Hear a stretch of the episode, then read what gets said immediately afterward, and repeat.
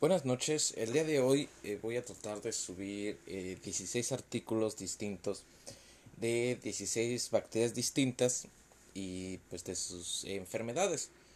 Entonces, este primer episodio vamos a hablar de Streptococcus pneumoniae y solo para recordarles que pues eh, las, las poderosísimas células NK, este, estos episodios de podcast eh, forman parte de un proyecto en conjunto que se llama Radio Hipatia. Eh, para que nos sigan en Instagram, estamos como Radio Hipatia, creo que somos los únicos. Igual en la descripción de este, este y los siguientes eh, podcasts, pues les dejaré la descripción para que nos sigan y nos apoyen y, nos den recomendaciones y, y todo lo que gusten hacer con nosotros. Entonces vamos a empezar con Streptococcus pneumoniae. Streptococcus pneumoniae. Este es un artículo de el Stat Pears, Pears, Perlas. Streptococcus pneumoniae. Es un artículo de Christopher Dion y John Ashurst. Actividad de educación continua. Streptococcus pneumoniae es una bacteria gran positiva con forma de lanceta y causa de neumonía extrahospitalaria. Las infecciones neumocócicas están presentes en todo el mundo y son más frecuentes durante los meses de invierno y principios de primavera. Esta actividad describe la evaluación y el tratamiento de las infecciones por neumonía, de neumonía por Streptococcus pneumoniae y revisa el papel de los miembros del equipo interprofesional para mejorar la atención de las personas con esta afección. Introducción. La neumonía adquirida en la comunidad es la séptima causa principal de muerte en los Estados Unidos y se estima que el costo de estas hospitalizaciones cuesta hasta 9 mil millones de dólares estadounidenses cada año. Se ha estimado que la mortalidad hospitalaria de 30 días asociada con la NAC es tan alta como el 22% y es la principal causa de muerte entre, entre todas las personas infectadas. Streptococcus pneumoniae es la bacteria que históricamente ha sido el patógeno más común que causa NAC en todo el mundo. En la era anterior a los antibióticos se estimaba que, este, es, que Streptococcus pneumoniae era la causa del 95% de todos los casos de neumonía. Actualmente, sin embargo, Streptococcus pneumoniae representa hasta el 15% de los casos de neumonía en los Estados Unidos y el 27% de los casos en todo el mundo en la actualidad. Los hemocultivos son positivos en solo el 20 al 25% de todos los casos de neumonía causada por Streptococcus pneumoniae lo que convierte en un diagnóstico desafiante para el médico. Etiología.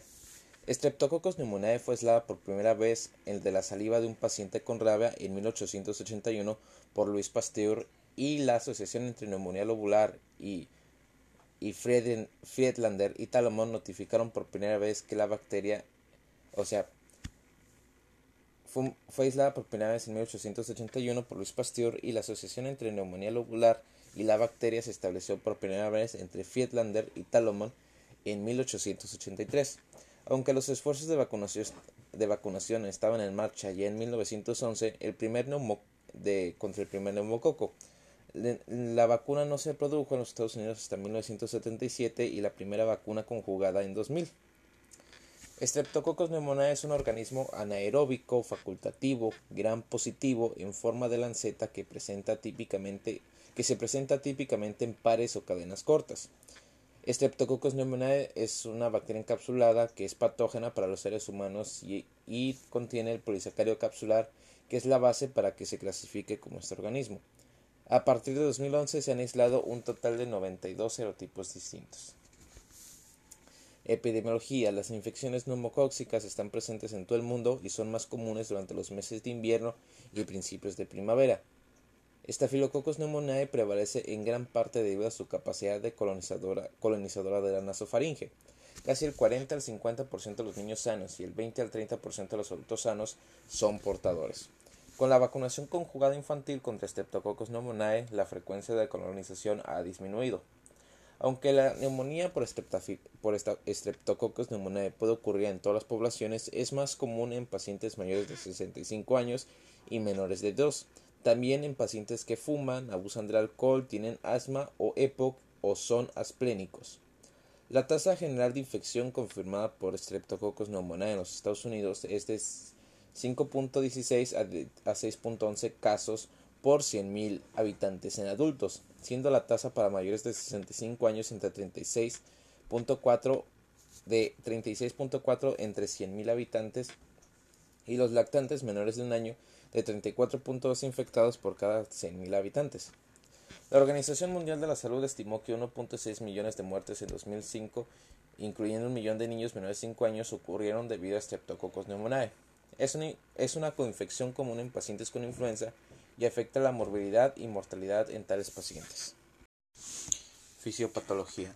La infección ocurre típicamente después de la colonización de la orofaringe y nasofaringe de individuos sanos. La inhalación de estas colonias provoca la infección de las vías respiratorias inferiores. La infección por lo general no se producirá a menos que el paciente tenga factores de riesgo predispuestos, eh, un bolo de, células infecciosas o debido a que una cepa particularmente virulenta de eh, Streptococcus pneumoniae lo infecte. La cápsula juega un papel importante en la patogenia de Streptococcus pneumoniae. Está formada por polisacáridos y rodea la pared celular. Ayuda a escapar de la fagocitosis al evitar el acceso de granulocitos a la pared celular adyacente. Estos polisacáridos de la cápsula ayudan en la identificación y serotipificación de la bacteria. Se han identificado muchos serotipos, 6, 14, 18, 19 y 23, que son los más comunes que causan infección. En los medios de cultivo, la virulencia de esta cepa se puede identificar por su apariencia, sus tipos opacos y transparencias. El tipo transparente generalmente coloniza en la nasofaringe, mientras que el tipo opaco está presente en el pulmón, el cerebro y la infección del torrente sanguíneo. La segunda característica importante de la patogenicidad de Streptococcus pneumoniae es su capacidad para adherirse al epitelio respiratorio y la invasión. La gravedad de la enfermedad neumocócica se debe, se debe a una respuesta inflamatoria significativa inducida por la activación de las vías del complemento y la liberación de citocinas por las proteínas de la pared celular, la autolicina, los polisacáridos capsulares y el ADN liberado por los productos finales bacterianos. Toxicocinética. Toxicocinética. El Streptococcus pneumoniae tiene varios factores de virulencia que le permiten causar infección en los humanos. Una cápsula de polisacárido interfiere en la fagocitosis al inhibir la unión del complemento C3b a la superficie celular. Las proteínas neumocócicas también juegan un papel importante en la virulencia de las bacterias. La proteasa, eh, eh, la proteasa de inmunoglobulina A1 interfiere en la defensa del huésped en las superficies mucosas y la, y la neuraminidasa evita la unión a las células epiteliales. Otras proteínas que actúan en la virulencia Streptococcus pneumoniae incluyen la neumolicina, la proteína A de superficie neumocócica y la autolicina.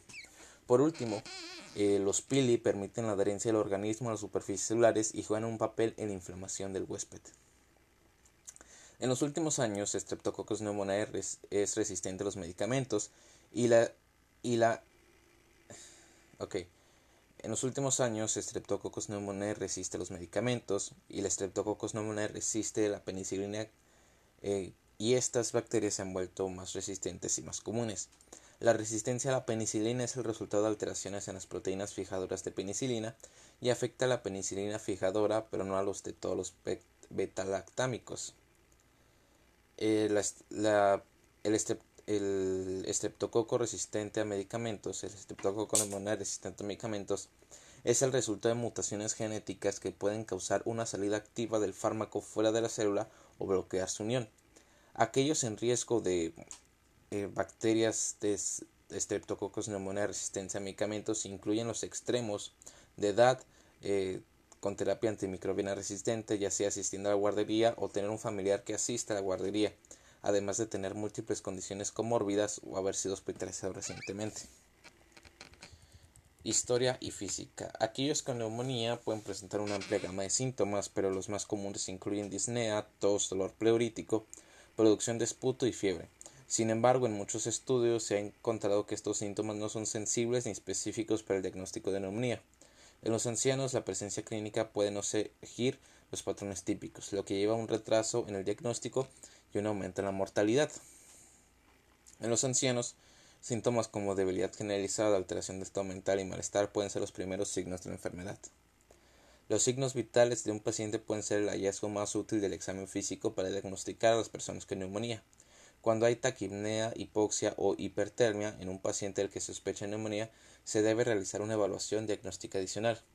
Se pueden escuchar signos clásicos de consolidación como egofonías, estertores, pectoriloquio, susurrado, embotamiento a las, percusiones o ruidos respiratorios bronquiales. Sin embargo, múltiples estudios han demostrado que los hallazgos del examen físico carecen de sensibilidad y confiabilidad entre observadores en los que respecta el diagnóstico de neumonía. Evaluación.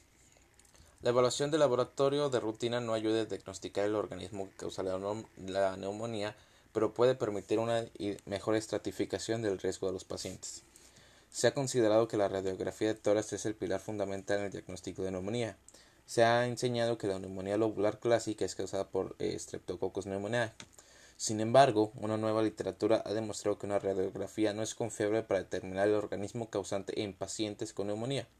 Desafortunadamente, las radiografías no son 100% sensibles para diagnosticar neumonía.